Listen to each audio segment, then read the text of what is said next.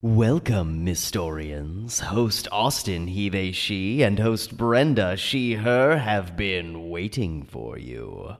Come along for Secret Histories of Nerd Mysteries.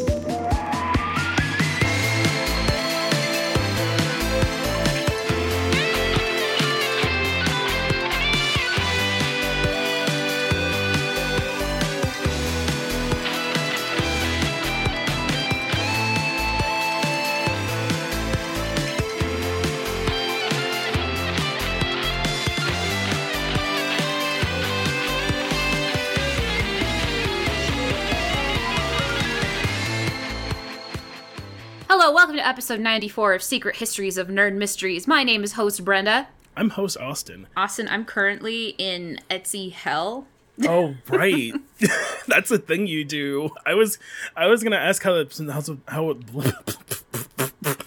Hi, I we talk on this audio only medium, and I can do that. Uh, I was gonna ask how it's going.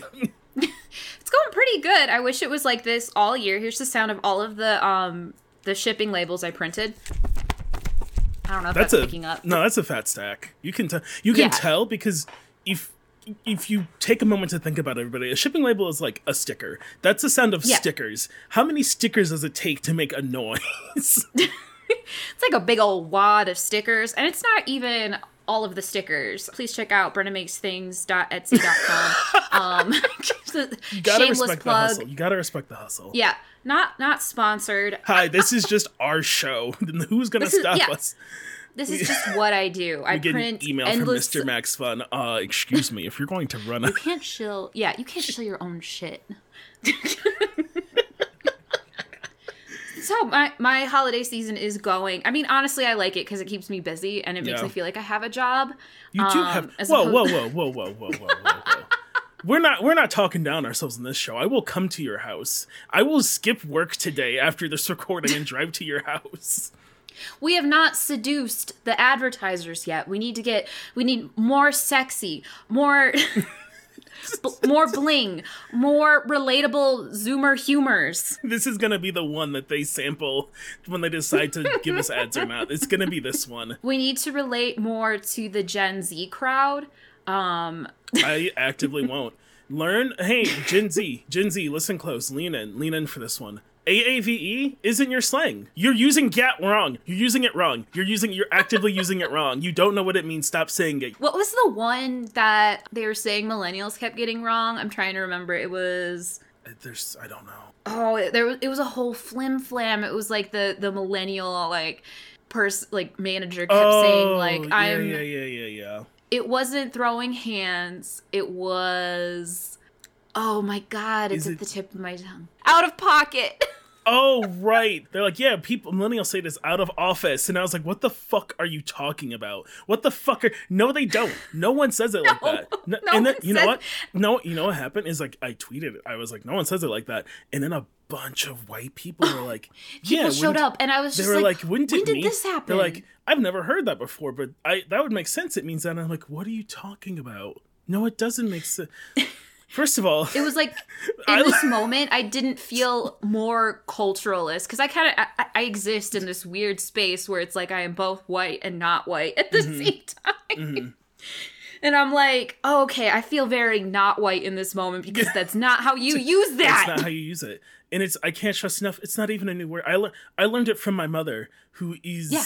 In her sixties now. I think like it's not like new. This isn't like new. Sl- They're like it's new slang. I'm like it's actively not. It's actively not even close to new. it's not new yeah like i went to like it was a new york post article is where i found the source and like it was like millennial uses gen z slang and it's like no out of pocket is old Old. like i don't know what to say like you're that, just I don't know how to stress that so many things people are like it's Gen Z slang. I'm like that's literally from my mom's boomer era. It's it's Mm-hmm. actively AAVE from like the 80s and 70s. how about you bring back bitchin like Hey, white people, listen. You got some great slang. Bees knees. Yeah. That slaps. bees knees yeah That slaps. Great, love You- it. You got it right. That was that's a good one. Go to your roots. That's not the news we were going to talk about. Now that we have alienated the entire gen z demographic now that the children also- have gone to bed. now the children have gone to bed. They're like 25 now. Yeah, they're like not kids. I'm so No. sorry. I hate it when people call me a kid as a millennial. You're actually Yeah, not a child, as and a that's why I'm millennial. on your ass. it's like we are like what mid millennials, millennials as um the the youth say. Yeah. Um and people still refer to us as children and Yeah. it's just like I don't know what to tell. You. I have, a, I, I have a mortgage, bro. Mhm, I don't. I am a freeloader. I essentially live as a child. Anyway. Let's roll into the news segment. yes. Loading. News. All right, so this week on the news, it's only a couple days after we recorded our last episode, so like really nothing has happened, and yet so much has happened. David Zaslav continues to um, pilot the Hindenburg that is currently the Warner Brothers company and has announced that. Uh, okay, so well, initially the news has changed a little bit. Initially, the announcement was that all Looney Tunes properties were going to be removed from Max. Max. I hate calling it that, was going to be removed from Max, their streaming service. And everyone was panicking and they were just like, "Oh, Looney Tunes, why are you getting rid of like all the Looney Tunes stuff? The news has changed. It's actually just Looney Tunes back in action, which, Which is, is valid. still a tragedy. It's a tragedy. it's a tragedy, but it's valid. No it makes more sense. I, I don't think anyone's gonna miss that but me and Brenda. Yeah, it's like I own a physical copy, so I'm not watching it on Max anyway. like so it's just Looney Tunes back in action, but I don't know. Like were they initially planning on, you know, getting rid of all of it and then they like backtracked like, "Oh no, we're just going to get rid of like the Space Jam that you guys don't like." like Yeah, I don't. allegedly. That's what it felt like because it was in there. As many companies do that, that have streaming services, they release their like, here's the list of stuff coming in December, and here's what's going to leave at the end of December, which which makes sense. And a lot of the list was like holiday stuff, which makes sense. It was like after December, pretty much all the Christmas and all the Halloween movies are going to be taken down, which. Mm-hmm. I don't know. Again, I don't run a streaming service. I don't know if it matters. I'm like, do you really need that much space in your server? Maybe they do. I have no clue. It's most likely probably because all the, you know, the strikes have resolved. Well, the writer's strike has resolved and they've signed. The, as of this recording, the Screen Actors Guild strike is in, they're like, they're voting right now, I think is what's going on. Mhm. And so, like, I'm sure they're just planning on, like, when these deals go through, they got to pay people real residuals and they don't want to pay on things people aren't watching as, like, f- feverishly, you know? Like, don't keep, Yeah. why, why would we keep Elf up year round? You know, they're just, they're trying to save money. It, and it, fine. But in the list was, like, weird stuff like, like Looney Tunes. And I think when it was originally posted, it just said Looney Tunes. And so Yeah. people are like, uh, what?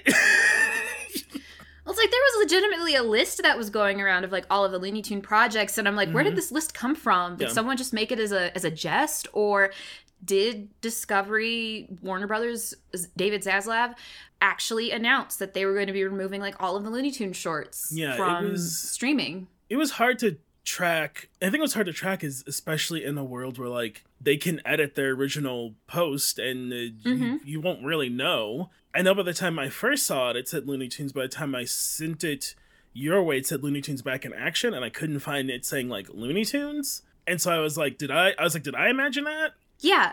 No, but like the news was that Looney Tunes was going to be. your It was. Yeah, like I swear it- to God. And I, these media companies, they're not going to address it. They're not going to address the discrepancy. They're mm-hmm. just No, going to they- point. We at, won't know. they're just going to point at the official list and be like, that's the list. And so we'll never know if they were going to try and do it and see if people noticed or not. And I think that comes into the danger of lost media. I don't know how much of Looney Tunes you can watch outside of Max, but I know if they took the Looney Tunes library off of Max, it'd be, it'd suck. There's a lot of Yeah. cool stuff in that library. Uh, it that- feels like that's where it should exist if it's Yeah. going to exist anywhere. it's And there they or they don't- make their own site, right? It's there or they make like, Yeah. here's a Looney Tunes service. It's a dollar. It has ads, but it's every Looney Tunes short. Or like legitimately just put them on YouTube. Yeah. Like every old Looney Tune short, just put it on YouTube in a playlist with ads. Make a mega cut. Like people will just put that on in the background. Like Yeah. Looney Tunes is great to just have playing in your house. Like Yeah. we own the DVD, the golden collection of Mm. classic Looney Tunes. It's just good stuff to have on in the background and you, while you're cleaning, you just Mm-hmm. kind of like stop and like watch a little gag and then go back Yeah. to what you're doing. And it's so You know? important to the history of media and animation, especially in America, that I'm like, I don't know if it needs to be behind any kind of paywall. It feels like it should just Mm-hmm. be like available. Classic Looney Tunes should just be available in the public domain. Yeah. I, you can find like some stuff, that just hasn't been taken down, but I don't think there's any place where it's officially uploaded that isn't behind a paywall. Be it streaming or like Boomerang will still play them sometimes at like weird hours. But I mean that Looney Tunes is like Looney Tunes is literally a straight line to how we got the animation arms race in America. Yeah. I can't. I, still I there's two things. There's two things I have to say, and then I'll let you finish. One, Mm-hmm. Yeah. I ca- I cannot believe they canceled the Roadrunner Wiley Coyote movie that everyone was excited about. That was finished. That's Yeah. obscene. That is obscene. You know, especially and then to like try to backtrack and be like, "Oh, we will let someone else distribute it." That's fucking wild. Can you What imagine mean? like why would you do that? Disney, yeah, Disney being like, "Oh, this company gets to distribute our Lion King sequel." Like, Yeah.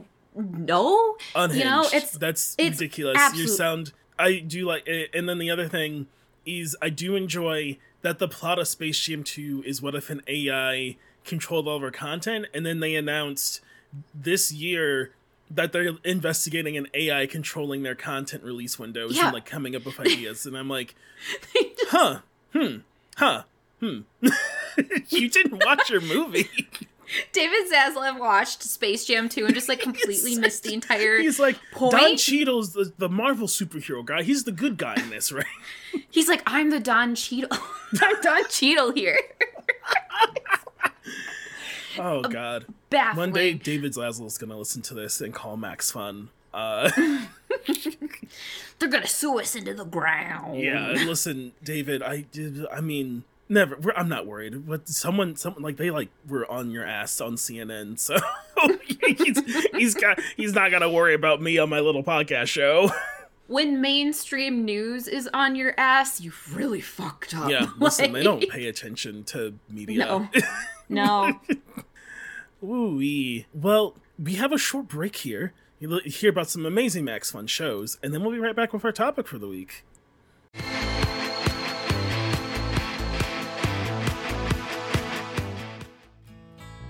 Hello, sleepyheads.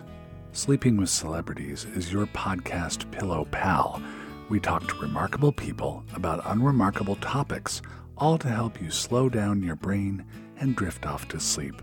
For instance, we have the remarkable Neil Gaiman. I'd always had a vague interest in live culture, food preparation. Sleeping with Celebrities, hosted by me, John Moe, on MaximumFun.org or wherever you get your podcasts. Night night. Loading. Topic of the week.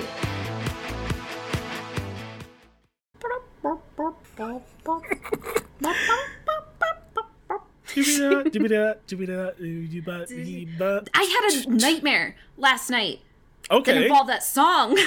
Chew I- up. Chew up. Doo-doo. I'm trying to it think in what celebrity. key? No, it was just like a celebrity that shouldn't have been trying to sing it was singing it, like um, just, Chris just Pratt. badly.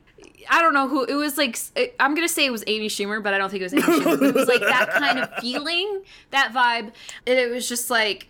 it was just like it was.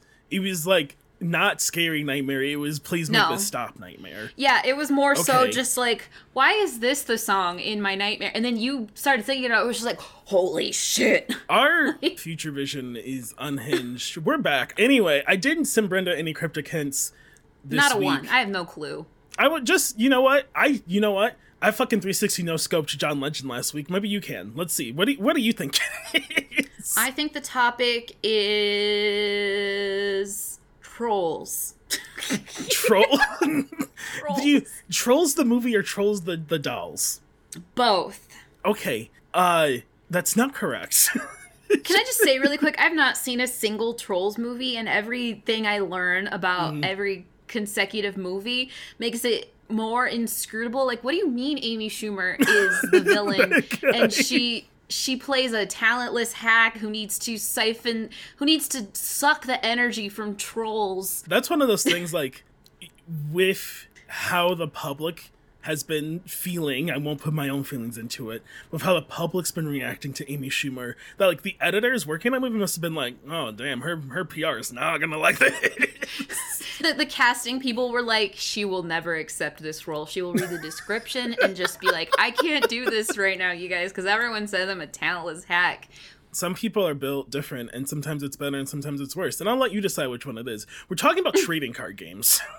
Oh wow, that's like the opposite of trolls. I tried to look into how many trading cards games exist, and it's too many, and that's not data anyone counts. And I was not going to track down every trading card game in the world and count them myself. Sorry. Hey, hello. This is Brenda from The Edit, and I just would like to say yes, there is a Trolls trading card game based on the movies.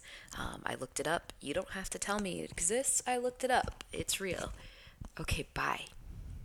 Trolling card game. All right. Trading card games are powerhouse in the gaming and or toy industry, depending on which one you count it as. In 2022, they were evaluated to be 6.39 billion dollars as an industry. So I've worked in a like a store that sells trading cards, and let me just mm-hmm. tell you, feral. Yeah.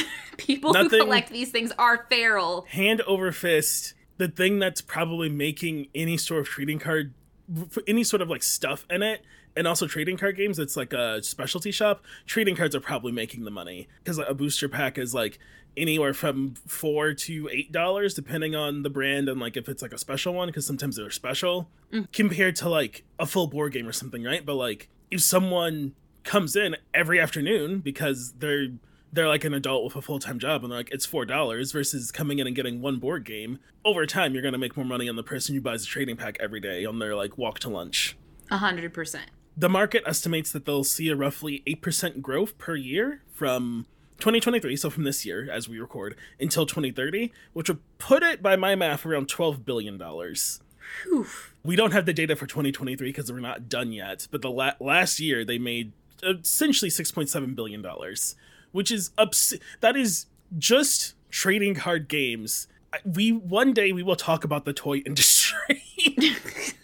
It is it is an obscene amount of money. I promise it's more money than anything else you consume. It is wild. But we gotta ask a question around these parts Oh, a question? and I have many questions like how do we get trading card industry? Why does it feel like overnight in terms of business sales like they just popped up? Like it's essentially if you go back like people point to like the 90s and they just came out of thin air and I'm like that can't be correct. What is it that got people the pump primed for trading card games to take over the world? So, let's start with the story everybody knows. Which is the story of Magic the Gathering. You ask Oh. anyone, you ask Google, you, you throw it in, it all everything is like Magic the Gathering is the first collectible card game, which is another word for trading card game. A collectible card game or a trading card game uh, is a game where you buy cards, typically in a booster pack. Sometimes you can buy them in a starter deck. Most trading card games have adopted the starter deck method, as the bigger ones like Pokemon and Magic have done. But you buy the cards, and then you can use the cards to make your own customizable deck to play the game.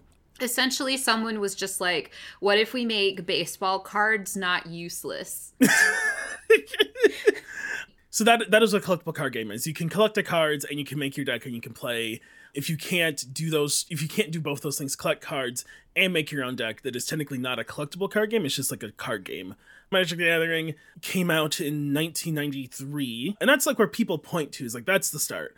As Brenda pointed out, a lot of people do point to baseball cards being an influence in the very existence of collectible card games. And I mean, baseball cards prove that people like to open packs of things. They'll buy a pack of a thing that is technically bubblegum is what you're buying and you get to collect things and you can trade your things to friends then you can like you can try and collect a whole team or maybe have a favorite player or you know you like trade them around mm-hmm.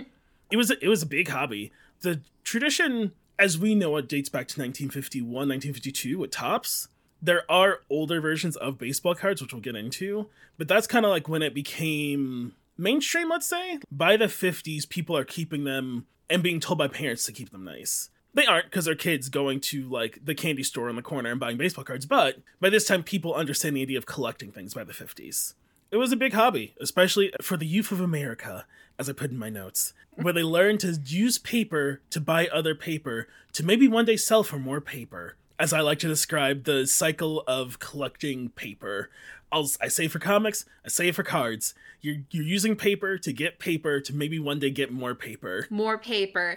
and um, I mean, this would eventually evolve into buying nothing to get nothing to have nothing, Yeah. which is the cryptocurrency market. It's wild. It's you know what? It, it is it is all tied to how I why and how I think this industry even works. And it's so Mm-hmm. interesting because I mean We make it up. That's it. It's all made so, up.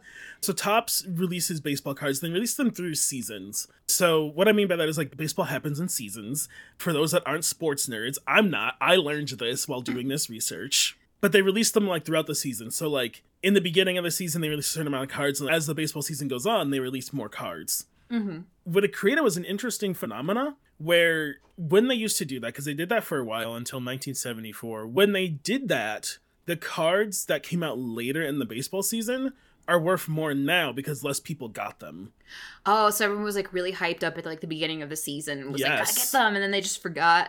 Yes, because baseball goes on for a long time. Even though it's called America's pastime, football is a more popular sport. More people watch football. So as the Yeah. season goes on, football would start, and people would start to slow down on the like going to baseball games, buying baseball cards. Like they would, kid kids again. Like kids are the main collectors of these. Like adults also were like buying baseball cards, but they're marketed at kids. It was in bubble gum. A bad bubble Yeah. gum. Top Scup bubble gum is bad, but, it was in bubble gum packs.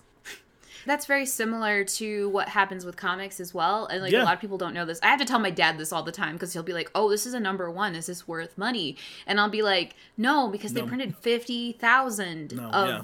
This first Everyone's like, "The first edition is the one that's going to be worth the most." So, for example, when Marvel, yeah, absolutely wrong. When Marvel rebooted the Star Wars comics Mm-hmm. and got that license back from Dark Horse, they release like you know the new series, and the number one comes out, and Mm-hmm. everyone's freaking out and losing their shit, and it gets reprinted like I want to say it was like 6 times. times. Yeah, It's because it's the number they want. They Yeah. want people to read. Like they know. We're, we're going to talk about speculators, but they know speculators are going to buy it regardless. But they also Mm-hmm. Yeah. want people to actually read the book and to buy it. So they need the number ones out there so people get hooked. Yeah, so they continuously do like new prints of it, and new prints will have like different covers, and they'll say like, "Oh, sixth print," but like the sixth print of that Star Wars release is worth more than that first print is, Yeah. because there were so many copies of that first print that were printed because speculators perceive it to be worth more, and really, It's so funny. the market doesn't work like yeah, the market No. doesn't work like that. Let me tell you, the the probably the most expensive copy of any book of a modern book. Let we won't even we don't have time to get into like historically why some books are worth more. But of a modern book is probably going to be like issue sixty eight or something where no one read it. That's gonna Yeah. and th- nothing even happens in it. It's just like oh no one has sixty eight. That's weird. Like, first cover up yeah the first cover appearance of kamala khan is worth more than the first issue that featured her so like the first issue of miss marvel her cover appearance in captain marvel which was a second print of an issue that is worth a lot and I, I had a couple and i sold them and that was a mistake hmm. it was a regret because that's not the one people keep. Like I, I sold you first cover appearance of Black Panther when you worked at that game and comic store because again it was worth more than like I also have a first comic appearance of him, but it was worth more because no one keeps the first cover appearance. That's not like Yeah. that's not what people perceive to be like worth the money. You gotta if you gotta do stocks, you gotta do stocks smart. it's stocks yeah and it, it works the same way with the with these baseball cards, right? Like the later seasons, people aren't buying as much.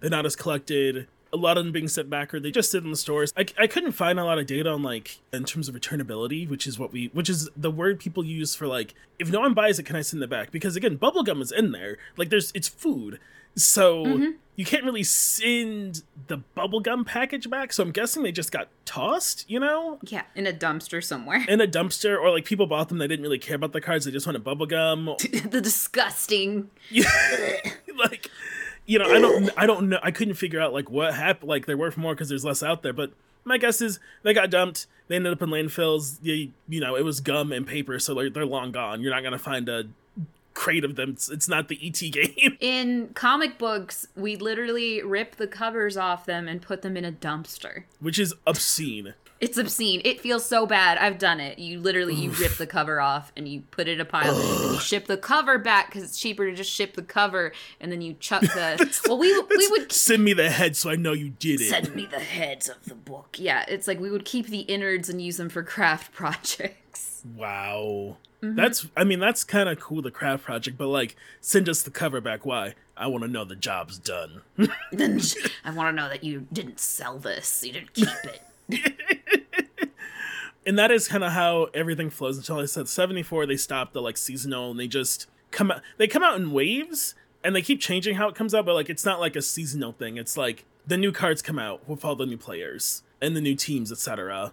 In 1991, they get the gum out of the packs because those kids from the 50s are collectors now. And they're Yep. complaining because it ruins the card. And again, there's Yeah. there's gum in there, and there's like a there's like a protective goopy. tissue, but like they stain whatever card is nearest to like the protective film. Yeah, like gum is like not completely flat. It like kind of mm-hmm. leaches through the the oils of the Yeah. gum. The it's a grease, gum non-Newtonian solid. Yep. I mean, especially imagine you live in like Florida and it's on like a shipping Oh. container, like to your like you know like that gum is gonna it's gonna be melty. Especially if these cards are coming out like like the summer package comes in, you're like, oh, these cards are all the gum melted in this pack. Oh my god, it would have been so funny if like the industry had like taken a turn where it's like it's more valuable to have gum ooze on it. Residue. Well, I mean, going back to comics, and I knew we were talking about comics on this, and going back to comics, like like they're also more they're worth more when you have the older historical books if the ads are still in them. Yep. No one's cut out the coupons. And as it would be the same kind of thing, right? Of like, ah, yes, this came from a Topps pack pre 1991. You can tell. You can tell because it's covered in gum residue. they would have like a funny name for it. They would call it like, oh man, I can't think of anything witty that would be so fucking funny if I could just think of something the clever. the, the gummy, The- it's the- the, mm, the gum store, the gum gumshoe, gum. gum. oh, it's been gumshoed. They would say that. It's like this one because like this comes straight from comics. Like so, instead of ripping the covers off of old comics, they would put a punch through them, and you refer. Oh. Yeah, so if you get like an older book that has like a hole through it, you call that a punchy. It's a punchy book. Um, Uh, so they, they would call it. They refer to it as a gumshoe. that would be so funny. hey, baseball card collector that's listening to this, get on. You, it could be Get you. you it. could start this. Get on the Reddit and start. This just is start so calling fucking clever. But I mean, if you play your cards right, uh, you can make a lot of money. you can make a lot of money on these baseball cards, and I have a little media clip here now to Ooh. demonstrate that exact phenomena. But just by like how much people will spend on baseball cards. Uh-huh. So, just how much will some people spend on a baseball card? The top dollar seems to be rising rapidly with a new record set this week, and it's likely to be eclipsed soon. That's crazy. Here's a look at these sports card sales by the numbers $7.26 million. That is how much a 1909 T206 Honus Wagner card sold for yesterday, according to Collectibles Marketplace. That is the most expensive sports card on record. It actually blows away the previous record, a mere $6.6 million paid a year ago for another one of the extremely rare Honus Wagner cards. You have to keep in mind only about 50 to 60 of those copies even exist. But a 1952 Mickey Mantle rookie card goes on auction in a few weeks. Starting bid there is $7.08 million, and it's expected to go for around 10 million bucks. Back in 2000, a $1 million baseball card made history as the most expensive card ever sold. Today, more than 20 sports cards have cracked the million dollar threshold. So that card they talk about, the Honus Wagner card, is pre these Topps cards. It's from the 19 it's that's all the 1900s, which is weird to say, but it's it's like from ni- it's like 1909 or something, from 1909 to 1911. These Honus Wagner cards they were printed for American tobacco companies. Tobacco was is and continues to be a powerhouse of an industry. I would never want to upset the American Tobacco Company. They're scary. They're, They're scary really scary. people. like millennials, we were like, we're not gonna smoke, and the the tobacco company was like, all right, you get to not smoke. Hey Gen now Z, Gen Z. Gen Z, would you like a fruit flavored tobacco stick? So Honus Wagner cards, one of the reasons they're expensive is because that player, Honus Wagner, objected to his likeness being used for these American Tobacco Company oh. advertisements. So they only made a few of them before they had to stop. Mm-hmm. In that clip, they also mentioned the Mickey Mantle card. That's actually not his rookie card from 1952. That's a 1952 Mickey Mantle card from the Topps bubblegum line. His rookie card was made in 1951 by a totally different company. I think it's like Bowen or something was the name of the company. well, they're not still around. How much money do you think that 1952 card eventually sold for Mickey Mantle? Five million. $12.6 million. Good lord, Jesus. I tried to figure out why people wanted Mickey Mantle so bad. He's seen as like one of the most popular players of all time, one of the best players of all time. I couldn't like me Austin is not in baseball world enough to figure out like, but why is he worth twelve point six million dollars as a card? He is. It's gotta be just because he kind of exists in like outside of like that um because you know there's like players like Babe Ruth and Yeah. probably some others that like everyone knows about. I don't know who Yeah. Mickey Mantle is. If No. someone was like Mickey Mantle, I'd be like uh, like the Mickey Mouse's cousin. yeah, I had I had no idea. I like read a little about him. He had an interesting life. He was like very very good at baseball. But what I know is his card sold for twelve point six million dollars in an auction. That is how much money is in this like world of like collecting these mm-hmm. cards and selling them. Like when you are someone who has that kind of liquid cash to like be buying these collections and like trying to resell them, like that's like that's like a cat that comic speculators could never. yeah. So we have like this like kind of precedence of this paper having like perceived value. How does that translate into trading cards? baseball cards at this point now are like collectibles, mm-hmm. highly collectibles. You can trade them, but they are not games at this point. No. But what if they could have been? What if baseball card fun? Secret Histories of Nerd Mysteries will be back after these messages. Somewhere in an alternate universe where Hollywood is smarter.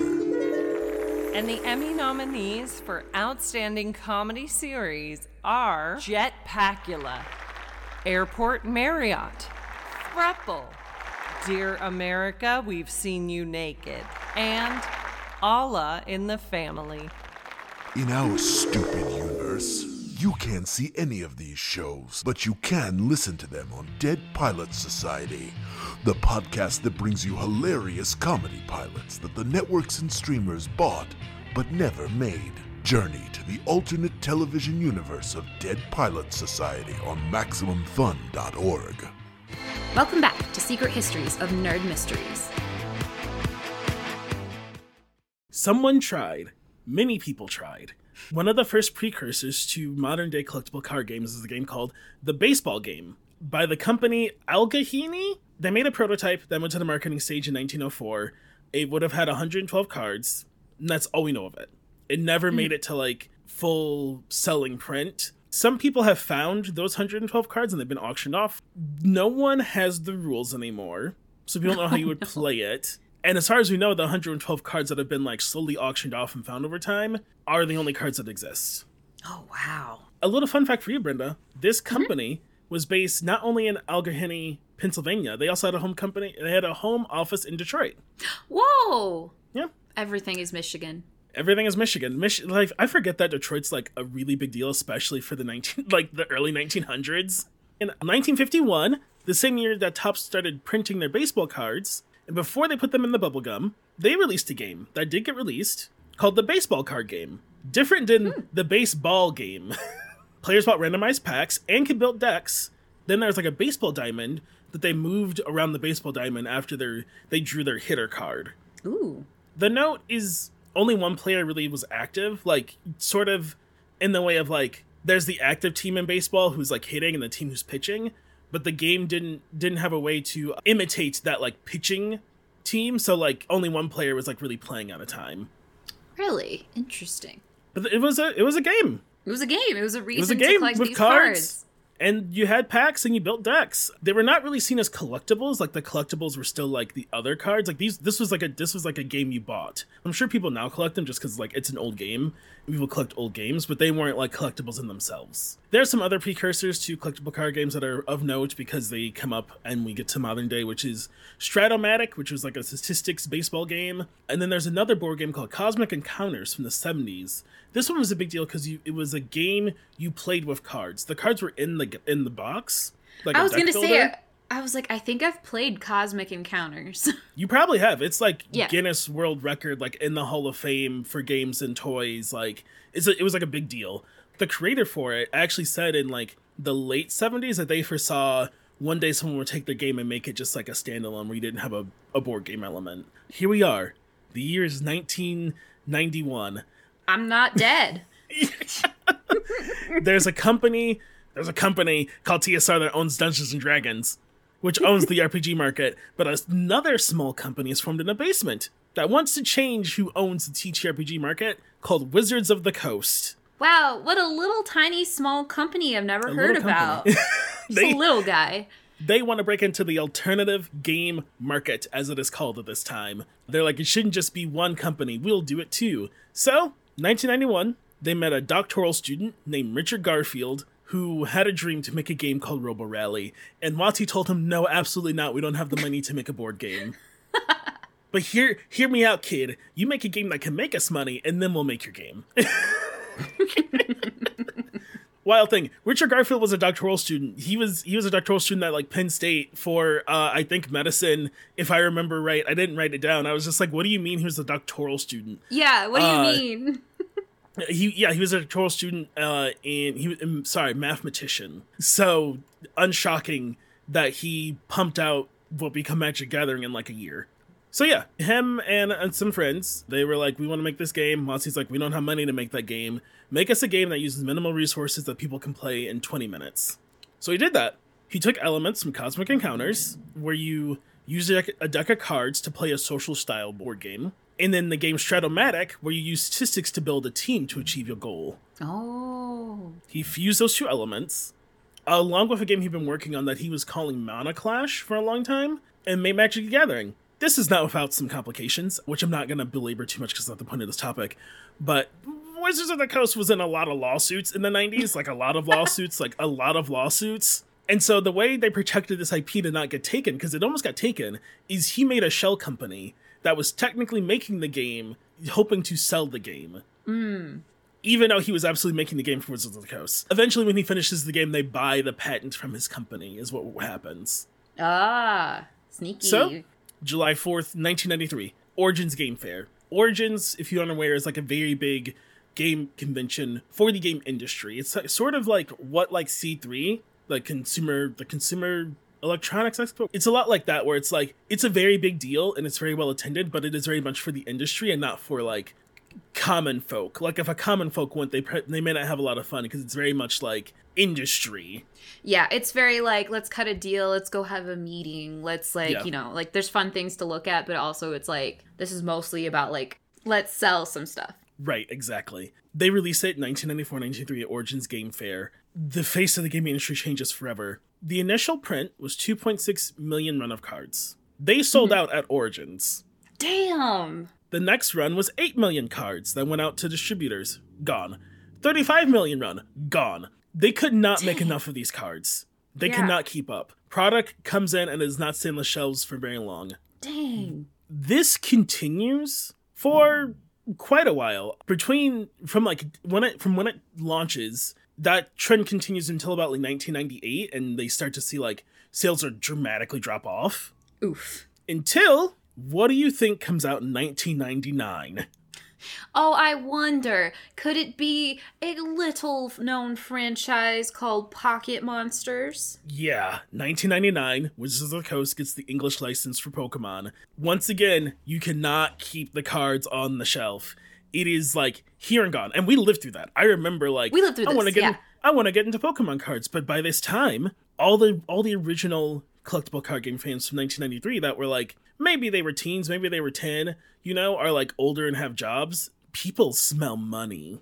Oh yeah, they're like there's blood in the water. Yeah. Like they're like this is going to be the thing. This is the thing, and much like 90s and comics, it bloated the market. Ask Brenda how much Death of Superman is worth. Oh, Death of Superman? Yeah. Worthless. worthless absolutely worthless but like the 90s were like speculator haven these these chuckleheads were like this is gonna be worth four million dollars one day Yep. because uh, this is this is a time when a lot of people's parents are passing away and they're selling off their stuff and they're like my dad's baseball cards worth how much like that kind of thing is happening Yep. Exactly. Like there were like the baseball cards are worth this much. Like the Superman run is worth this Mm-hmm. much. Detective Comics is worth this much. So this is the era of holographic covers, tattoos in the back of the issues.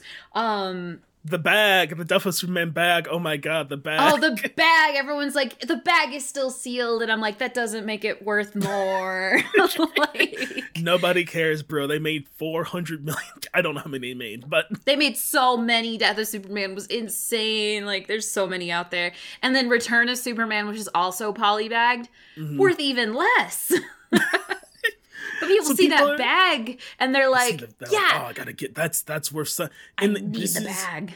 these these companies are playing on this and the thing that is interesting in doing this research the the retailers know and the retailers understand like it's just going to bloat the market and they're going to be left holding the bag because the way Mm-hmm. that the way that these stores work like the way like Brenda, you can explain like how the store you worked at works in terms of orders Yes. Yes. Orders are placed months in advance.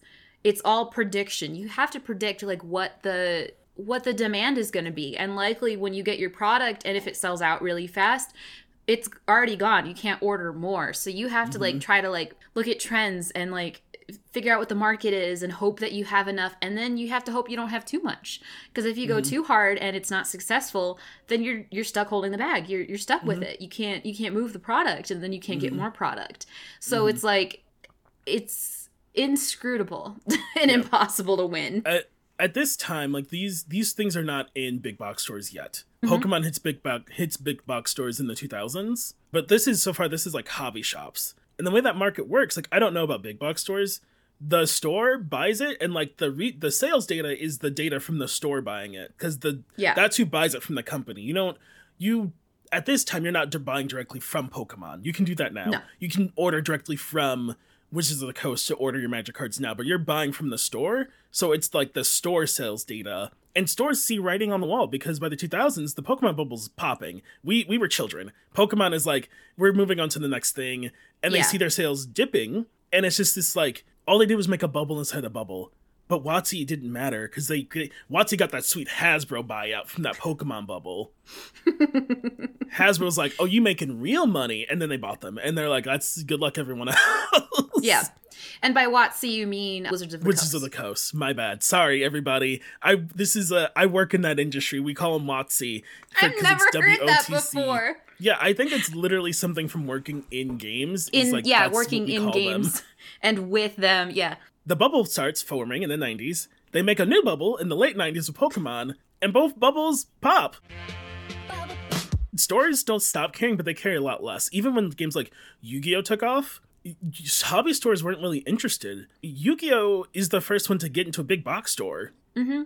it's like with every subsequent release the attention goes down so you have like you Yeah. know like pokemon was like the peak yu-gi-oh comes out a little less attention still a big deal duel masters no. Yeah. one cares No one cared. Because Yu Gi Oh! I remember Yu Gi Oh! The friend I talked about earlier in the show, Mm. he would go to like hobby stores and would take me with him because he could drive because he was older. And they didn't have Yu Gi Oh! cards at the hobby store. They had Pokemon cards and this weird game I didn't understand, which was Magic. i still don't understand magic i can't blame you But Toys R Us had had full on Yu Gi Oh! tournaments. Because Yeah. again, big box stores have more capital. They can risk it. They can be Yeah. like, kids watch this show, they'll probably buy it. Worst case, like we buy this stuff half off and we send it back for half of that if we don't sell it. Because big box Yeah. stores can like leverage more with these companies and be like, no, here's what you're gonna do. You're gonna sell it to us at forty percent, and if it doesn't sell, we're gonna send it back for thirty percent. That's what you're gonna do, actually. it's like toys r us has the advantage of seeing the data from just like the toys and the action figures Mm-hmm. selling and they're like oh well like in correlation with these selling we could probably Yeah. also sell the, this game And I mean, the market shrinks a bunch and it starts to grow again in 2006 from Magic the Gathering. From 2006 to 2009, a lot of new lifeblood comes in. There's a whole thing about like counterfeiting, huge, all this stuff is happening.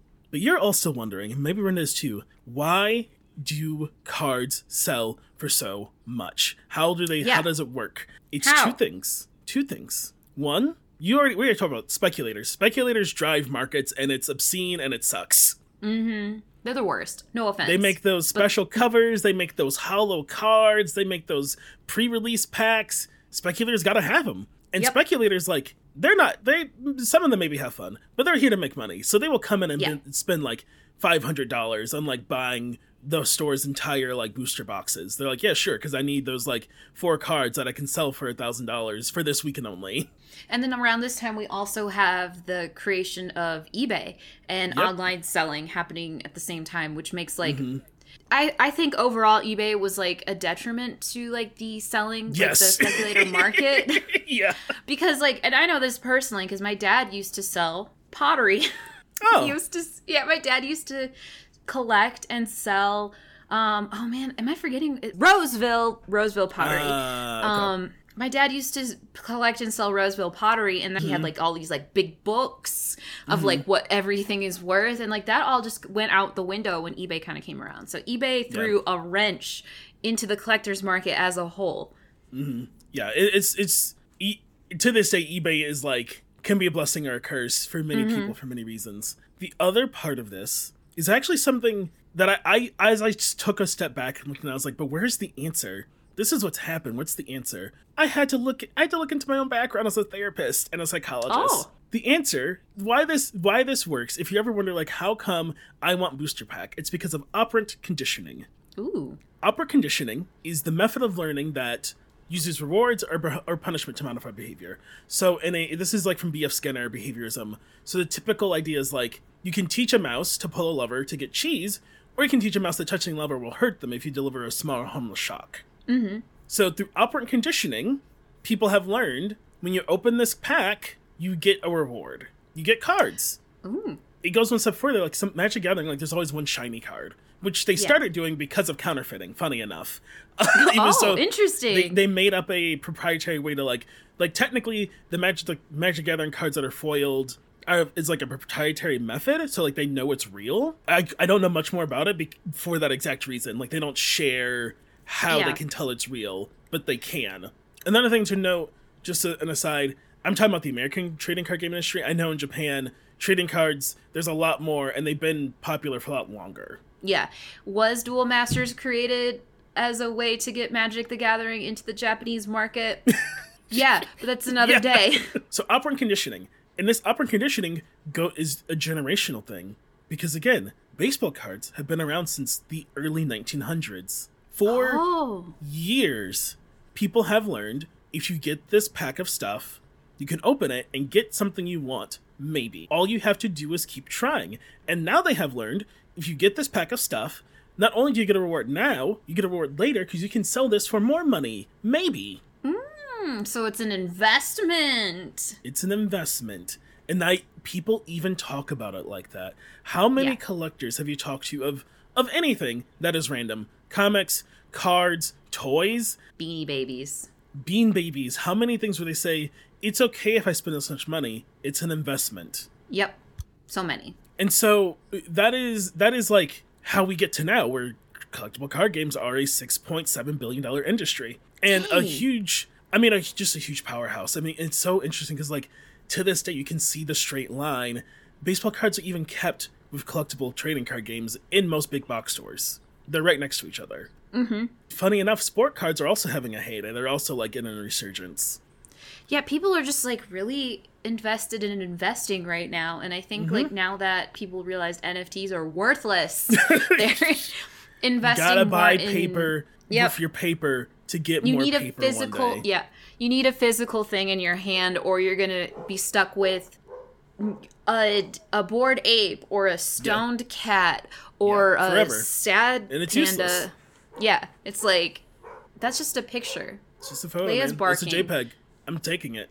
yeah i can just And I- control shift c- shift command 4 that's my that's i have a mac so it's it's different um and take a picture of your ape And I think the thing that sucks the most about this is just like with baseball cards, collectible cards, not so much with Magic, but the idea is like this, like these things were made for kids.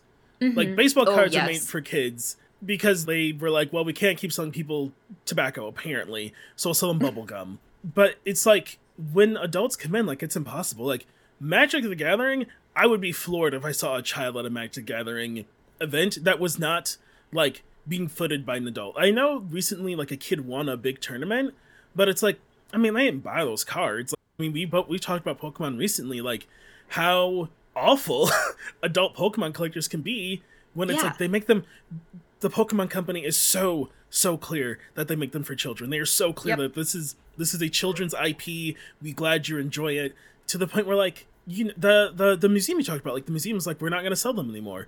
Where Target's like we're not going to create these cards anymore because people are being trampled. Where McDonald's employees are being shouted at over like McDonald's Pokemon cards. Like it is Sauce. Sorry, that was a different topic, but sauce, also sauce. But I mean, this idea of like these things being collectibles, I think, is a giant hindrance to them. I think we should just call them trading cards. I think we should make so many of them that they're never worth money, and then it should mm-hmm. just be fun. But yep. that will never happen, at least when it comes to Magic the Gathering, which is, depending on who you ask, the biggest trading card game. Magic and Pokemon both claim it. I we only have their data, so it's, it's hard to know. They're both like, I'm the biggest one. And then it's like, okay, we'll share the numbers. And they're like, no. Yeah, but Magic at least has an official statement on like how they will always make sure that their cards remain collectibles as a promise to their community. Because again, speculators run markets, and Yeah, if you use it's such- speculators, yeah. you're gonna lose your money. It's such a big, like, money thing for them that, like, Yeah. they have no incentive to stop. They have perfectly trained people through classic operant conditioning to do it forever, and all they have to do is keep reminding them that they should do it forever. Yeah, it's like, it's sad that that's the way it is, but Mm-hmm. it's like the companies, especially I would say like Magic the Gathering and Wizards of the Coast, they don't care if you play the game. They Mm-hmm. No. really just care if they sell the cards. Yeah. Really, honestly, like the tournaments and everything, that is just advertising for them. Yes.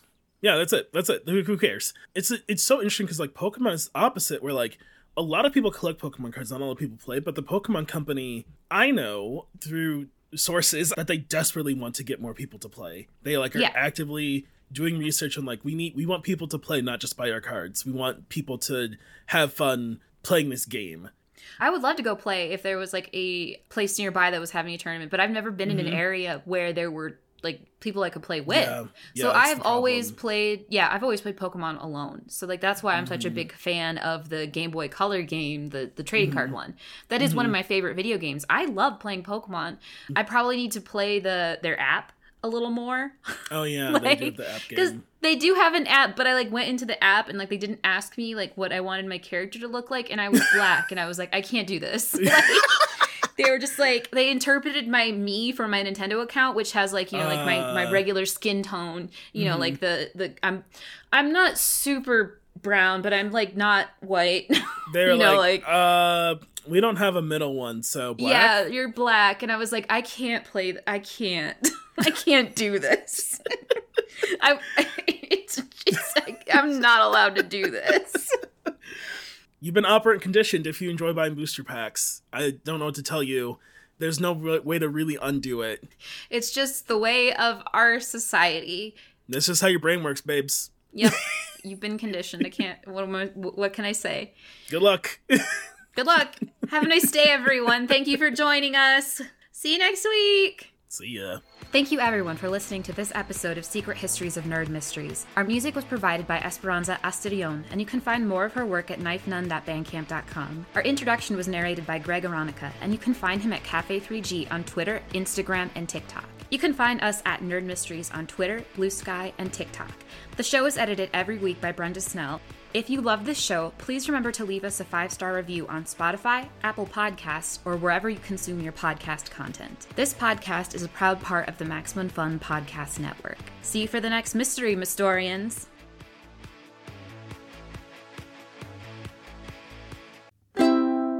Maximum Fun, a worker owned network of artist owned shows supported directly by you.